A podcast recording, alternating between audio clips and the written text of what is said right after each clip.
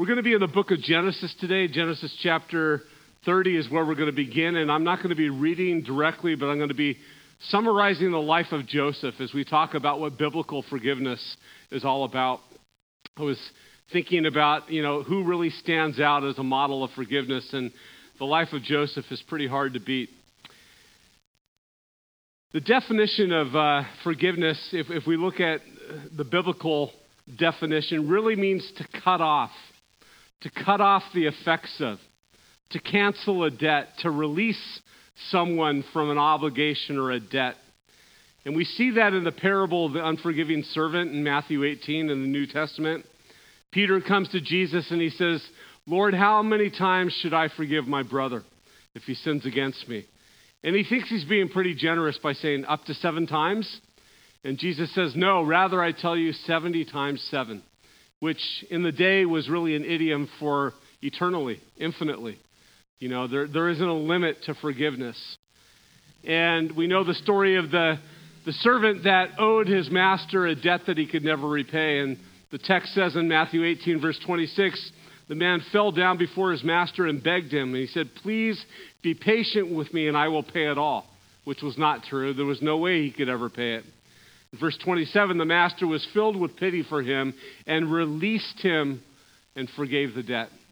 That's what forgiveness means it's a releasing, it's a cutting off the effects of something. It's really a, a financial term of balancing the books and, and cutting that off. The message of Scripture is that we forgive others who sin against us because God has forgiven us a debt that we could never repay, a debt that we could never make up. And that's the motivation. And I want to begin today, if you're taking notes on the outline of the bulletin, by talking about some things that forgiveness is not. And first, I would say that forgiveness is not communicating to the person who hurt us that what they did was okay. Forgiveness is not communicating that what was done was okay. Forgiveness is not the absence of accountability. You can forgive somebody for something they did, but that person may still need to be held accountable um, with, you know, authorities or the law or whatever. Forgiveness also does not mean the absence of boundaries. Forgiveness does not mean that you welcome someone back into your life, that you allow someone to continue to hurt you or to violate you or to abuse you. Forgiveness does not always mean forgetting. God has the power to forget, but as humans, we don't. And the point is not necessarily forgetting, because that's next to impossible, but it's releasing. Even though we don't forget the things that happen to us, we release people and we release ourselves of that. And I would say that forgiveness is only possible when we realize that we have been forgiven. As I said, that we've been released of our debt with God. It's only possible when we're not dependent upon what other people think of us as we form our identity, but we're, we're free from that. We receive our identity from God, and therefore we are released and free to forgive others. I want to show you a preview of what you'll see this week in small groups on that very point as Jamie Winship uh, kind of dials that point in. Let's watch for a minute. So, as we rediscover knowing God, as we think of knowing rediscovered and this idea of forgiveness, then you can see how these parts fit together because if I can access God through His Word, through His Spirit, and I can know Him, I can hear Him, I can commune with Him, then I can know my identity from Him. If I know my identity from the Lord, then I don't get my identity from other people around me. If I don't get my identity from people around me, it frees me to forgive people. If I get my identity from people, I can't forgive them because everything of who I am is tied up in what they think about me and I, I, can't extract myself from it. And so, if they are mad at me, if they say something insulting from me, and they hold the power of my identity over me, I can't cut that off from me. Do you see that? And so, forgiveness is being living in forgiveness the oxygen we breathe in the kingdom is forgiveness, living in forgiveness allows me to live in complete freedom. And the person who is forgiving another person is the one in charge. It, it, God forgives me. He's the one that I look to, and He, he has the right, I suppose, to, to judge me and curse me, and yet He forgives me. Therefore, I love Him. I love Him because He loved me first. And I love Him because in while I was in opposition to him, opposing him, insulting him, he died for me. He was forgiving me the whole time. And so the, when God puts us in a position where we have the beauty, we have, we have this amazing capacity to release another person in forgiveness, that makes you in charge. If we get our identity from other people, then we can't distance ourselves from the hurt. We can't separate because everything of who we are is wrapped up in what that person thinks of us and whether they approve of us and affirm us. But if we get our identity from God, then that frees us to be able to forgive others. Powerful point. Powerful point. If we know our identity from God, we're able to ref- not hold on to things that maybe formerly we held on to. Often we have this mentality that you know, I don't want to let somebody off the hook. You know, I don't want to I don't want them, as I said earlier, to think that what they did was okay. And so we hold on to something. And oftentimes that person isn't even aware that they offended us or that we're holding on to something. And when we refuse to forgive, we're sending a message that what someone did to us made us who we are. We're kind of validating the power of what they did over us, that it really shaped us and that we've accepted that false identity that they've thrust upon us. And as Christians, if we get our identity from God, then we have to believe that His power to heal and restore is more powerful than Satan's power to use something over us for evil. And releasing is really twofold. It's not just releasing someone of what they did to us, but it's also releasing ourselves I read a story this week of a teacher who once told her students to bring a clear plastic bag and a sack of potatoes to school. And once they arrived, the students were instructed to call to mind every person that they had a grudge against.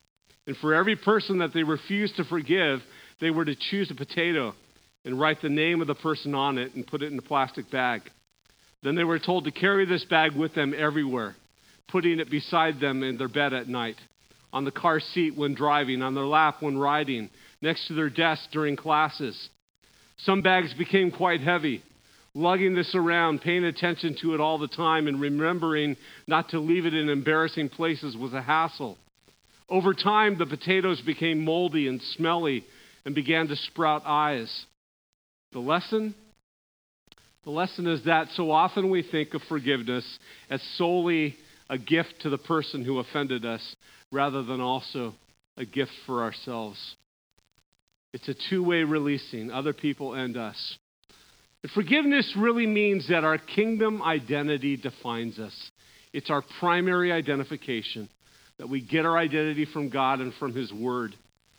And it means that someone else's sinful action does not have the power to shape us, but rather God does. I, I like that verse in Ephesians 4 26 and 27 when the Apostle Paul says, Be angry, but do not sin. Do not let the sun go down upon your anger, and therefore give the devil an opportunity. The New International Version and the New Living Translation say, Don't give the devil a foothold. And I think the same is true with forgiveness. When we harbor resentment, when we refuse to forgive, we give Satan an opportunity. We give him a foothold to, to work in our lives and to cause destruction and dissension and division. As I said, I want to look at the, the life of Joseph today. Joseph was one of those people that I've admired and looked up to since I was even a kid because you really don't read much bad about him. Pretty stellar guy, even though a lot happened to him. He endured a lot. And he's born in Genesis 30, verse 24. That's where we first meet him in Scripture. And as I looked at the family that he grew up in, it has to be one of the most dysfunctional families that you can imagine. He's got four moms and one dad. Jacob works for Laban, his father in law, for seven years to win the hand of Rachel. And on their wedding night, Laban deceives him and tricks him and slips in Leah instead. And Jacob wakes up in the morning next to Leah, and the text says, and there was Leah. and Jacob's thinking, what the heck? I worked for Rachel. And during this whole time, it's, it's obvious that his affection and his love is for, for Rachel and not for Leah. And it's really a sad story because Leah begins bearing him children. And every time she bears another child, another son, which in that culture was highly esteemed, she thinks, maybe now my husband will love me. But still, it's clear that Jacob only has eyes and devotion and affection for Rachel. And so finally, he works another seven years for Rachel, and she's unable to bear children. And she's so jealous of her sister bearing that she gives her maidservant Bil, Bilhah to, to Jacob and says, Have kids with her. And then after a period of time, Leah is not having kids, and so she gives her maidservant to Jacob Zilpah and says, have, have kids with. So there's 11 sons that are born between these four women, all to Jacob, who at one point turns into Israel. And so Joseph grows up in this home. And, and, and there's this rivalry, there's this obvious favoritism, affection for one and not the other. Uh, and at, at, one point, Jacob says to his father in law, Okay, I've got to leave now because um, I, I got to take care of my own family. And Laban doesn't want him to go because he's aware that God has clearly blessed him because of Joseph's, I mean, Jacob's presence in his life. And so Jacob works another six years for him and finally leaves. And, and in the, on the way to a place called Ephrath, uh, Rachel's in, in labor with Benjamin. Uh, she has Jacob, uh, Joseph as her son, and then she has Benjamin. And while she's in labor with Benjamin, she, she dies uh, in, on, on the way traveling. And so now there's, there's three women and all of this going on. And soon after this time, once they arrive at the new place, we read in the text how Reuben, the oldest brother, Joseph's older, oldest brother, takes his mom's servant and has relations with her. So there's that going on. And when, J- when Joseph's about 17, it, we read that he starts tending the sheep and the livestock, working for his brothers and for his dad.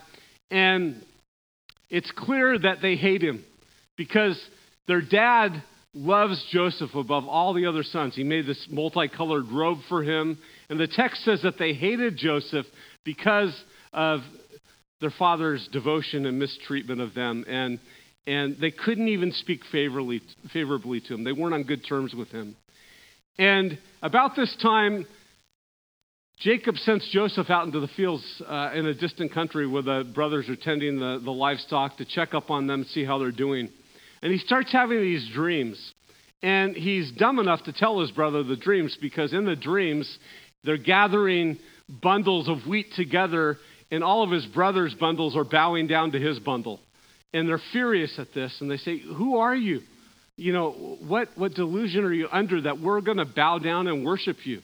Then he has another dream where the sun and the moon and the stars are bowing down to him, and his father hears about that.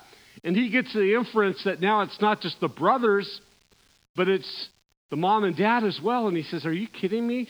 That not only your brothers are going to bow down and, and worship you, but your mother and I as well? Like, that just didn't make sense. And so all of this leads to animosity. And while Joseph is out checking on the brothers, they capture him and they're going to kill him. They've just had enough of him. And so they find this big pit and they throw him in there and they're going to just leave him there to die.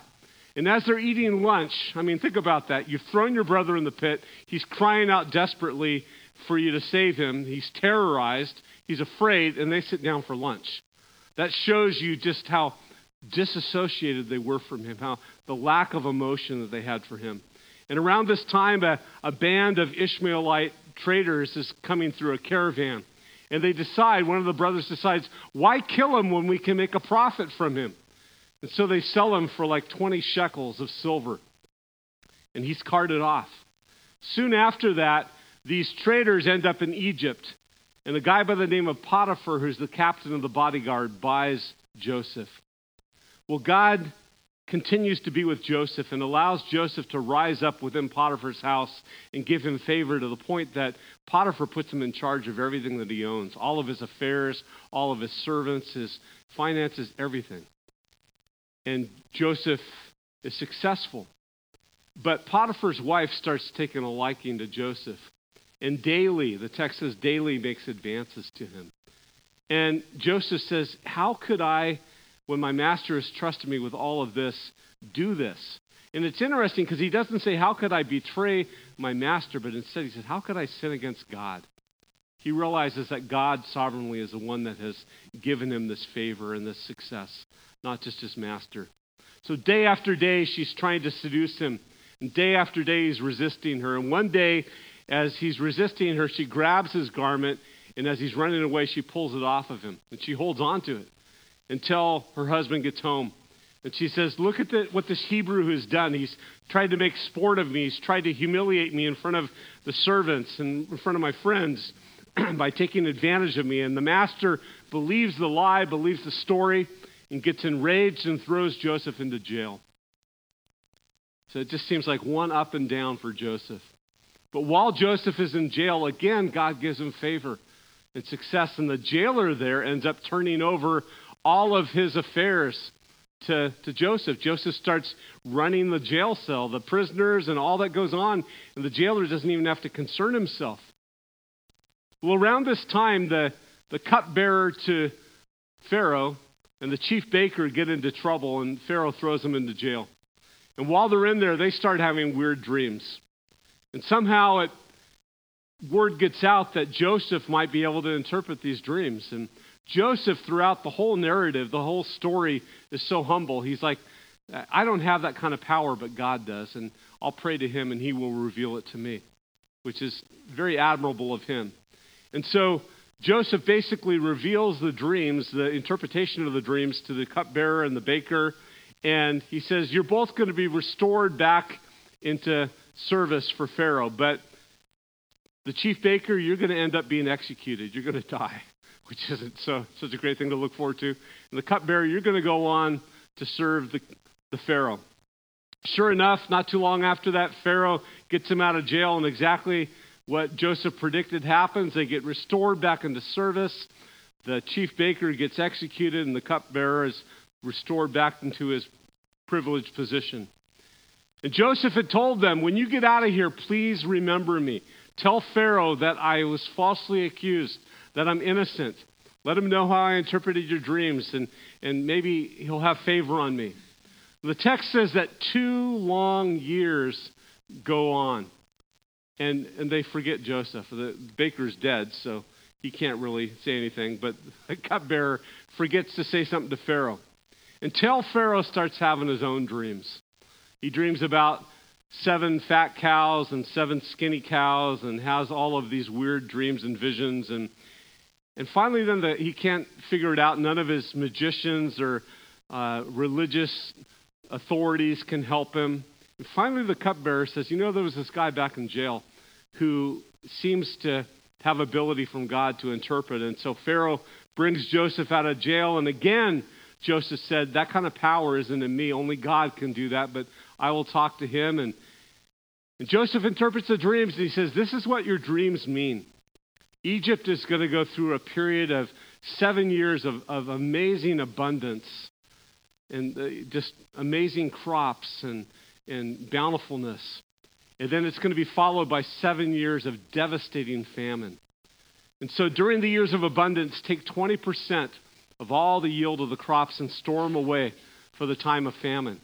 And Pharaoh is so impressed with his interpretation and his wisdom that he promotes him to be second over all of Egypt.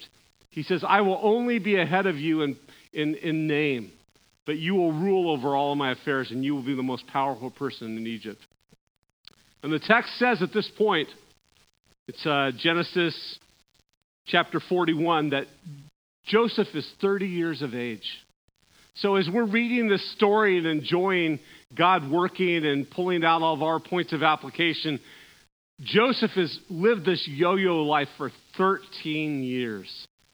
He's been thrown into a pit to die, only to be sold into slavery, only to advance in Potiphar's house, only to be falsely accused, then to be thrown in jail and to have success there, only to be forgotten by the people he helps. And finally, at age 30, he rises to position of privilege and he seems to be vindicated. but it's so easy to gloss over all the hardship in between. Joseph seems to be drawing his identity from God. How else is he able to stand through all of these tragedies? He seems to be seeing the blessings rather than the tragedies.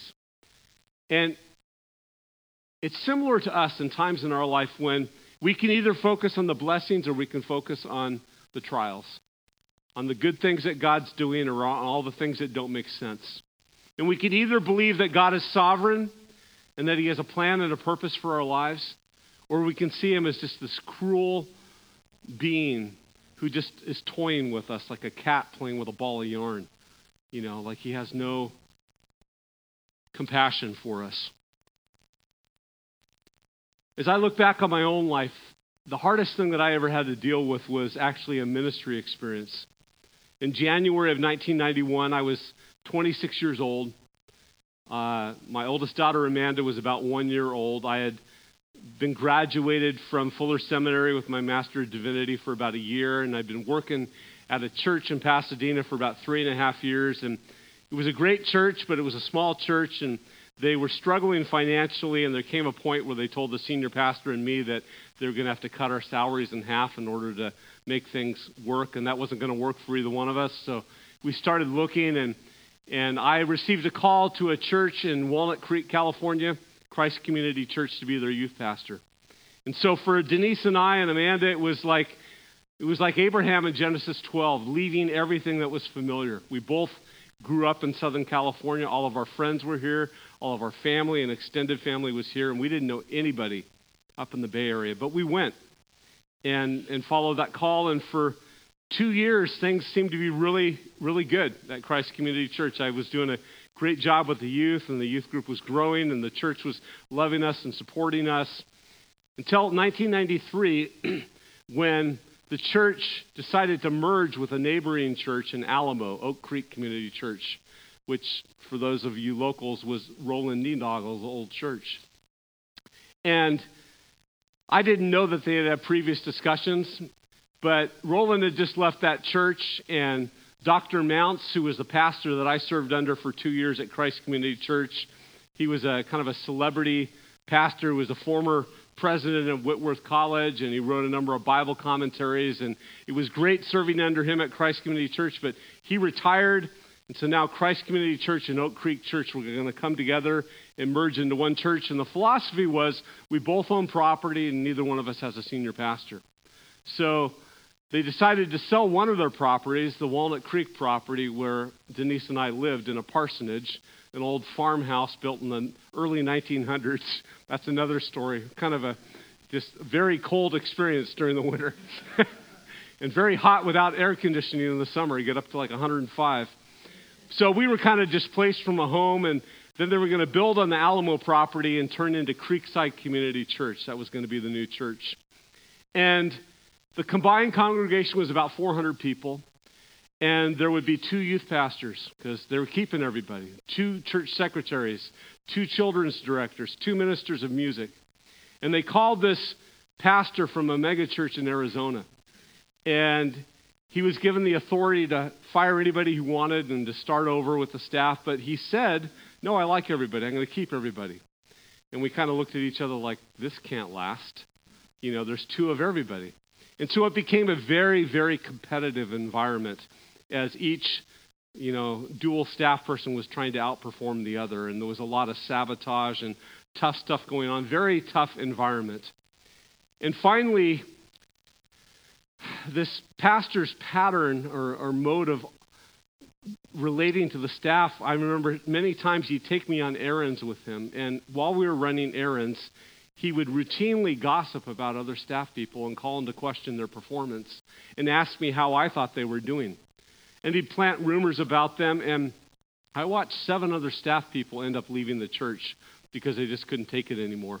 And finally, after all this, I went to the pastor and I said, Do you want me here or not? You know, and he said, No, I'm happy with you. You're doing a great job. And yet I knew at that very time one of his former staff members from Arizona was building a church, I mean, building a house for himself just a few miles from our church. And I knew that my salary was going to be paying his salary. And so I knew the pastor wasn't being honest with me. And, and I got worried because during this time I was out five nights a week minimum doing youth events, gone every weekend on trips.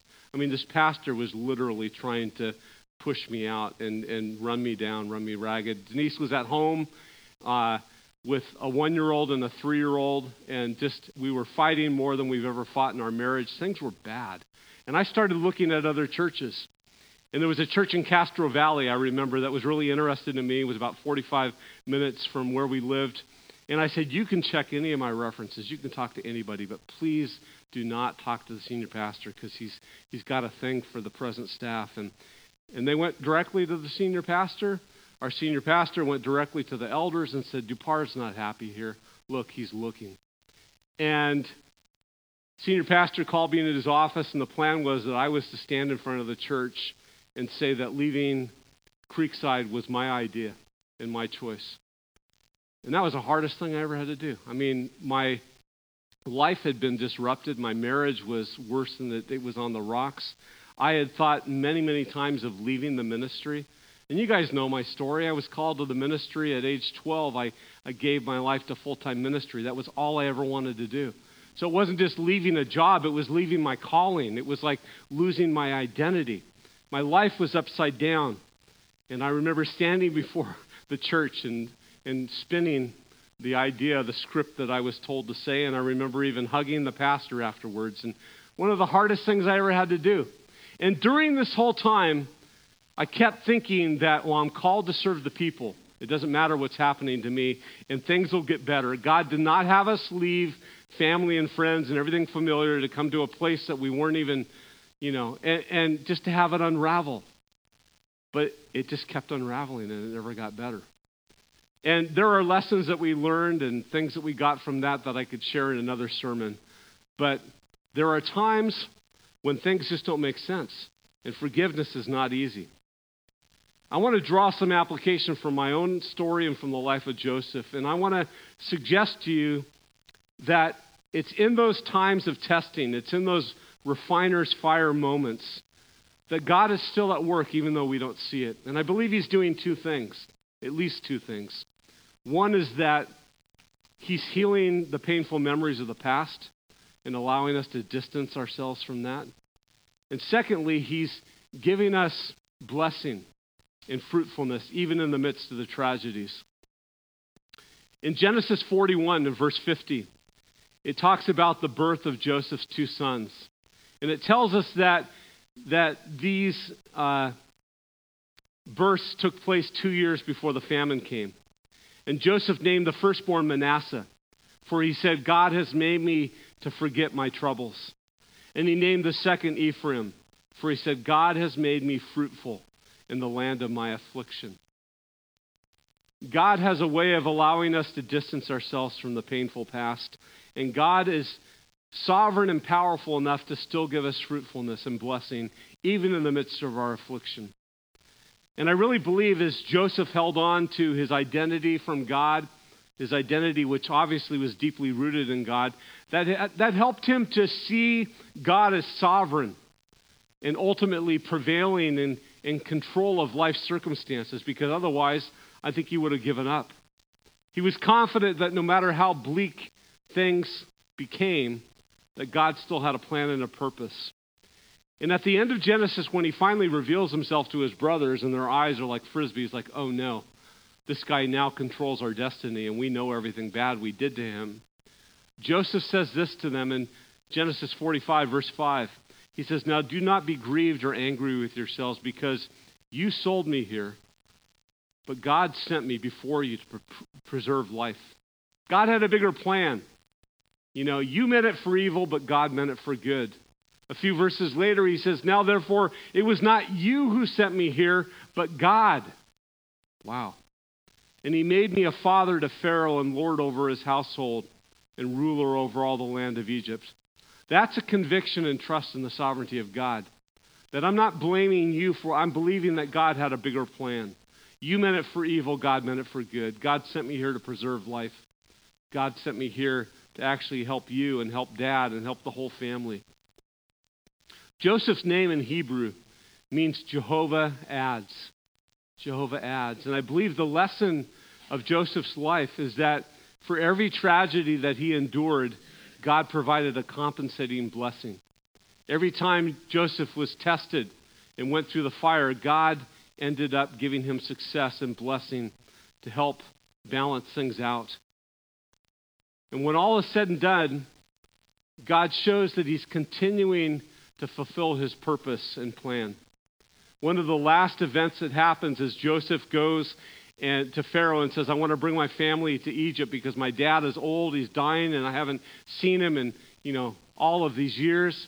And Pharaoh says, Go, send for them, and I'll send supplies and chariots and make it happen. And so Joseph brings his brothers and their families and his dad back. And one of the most amazing things is that Jacob comes to Pharaoh and, and he has the opportunity to lay his hands on Pharaoh and bless him.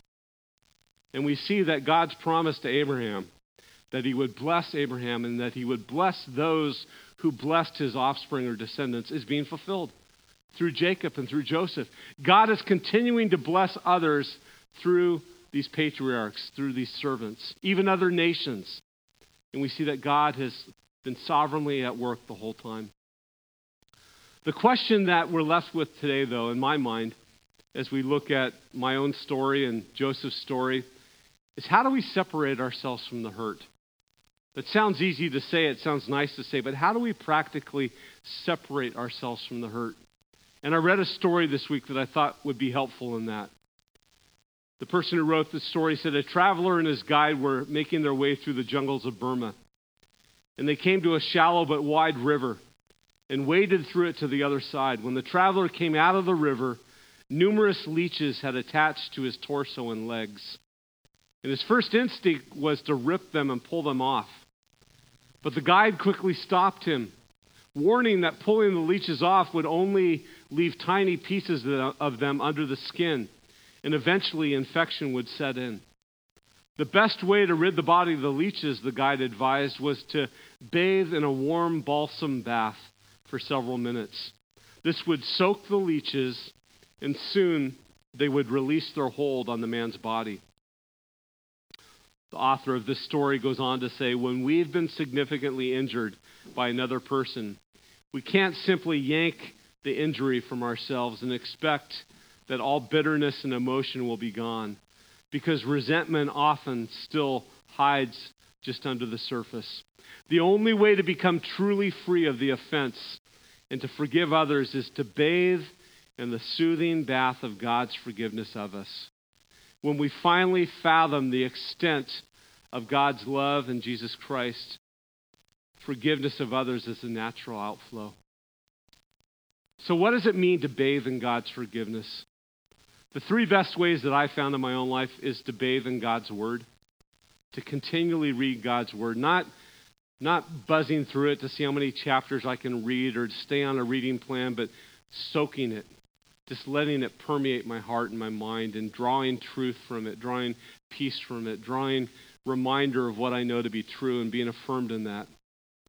Secondly, to bathe ourselves in Christian community, to surround ourselves with brothers and sisters in Christ who can remind us of the truth, remind us of our identity, remind us of what God's done in the past and of his faithfulness for the future. And thirdly, to bathe ourselves in prayer, to continually bring ourselves before God, and not just to have a gripe session where we just repeat to God everything that He already knows, you know, all the miseries of our life and what's going on with this or that, but to practice silent prayer, listening prayer. God, what is it that you want me to know about what's going on right now? What is it that you want me to, how do you want me to respond to that? What's the truth about this that I need to see from your perspective? And how do you want me to respond? We're going to participate in communion this morning. And we're going to do stations, which is a little bit different than traditional communion. Rather than being served where you are, we're going to invite you to come when you're ready. And I'm just going to ask you, challenge you to take this time, as much time as you need. The band's going to lead us in worship, and as you're ready, you can come to the table, take a piece of the bread in the basket. I'll hold the chalice. Ren will hold the chalice over here, and you dip it in that, and we'll pray over you and pray God's blessing on you. But take this time before you come to search your heart as to whether there are people in your life that you need to finally release from the hurt that they've caused you, whether there's sin in your own life that you need to release and hand over to the Lord and receive His forgiveness for, or whatever it is. This is our time to meet with our Maker. Let's pray.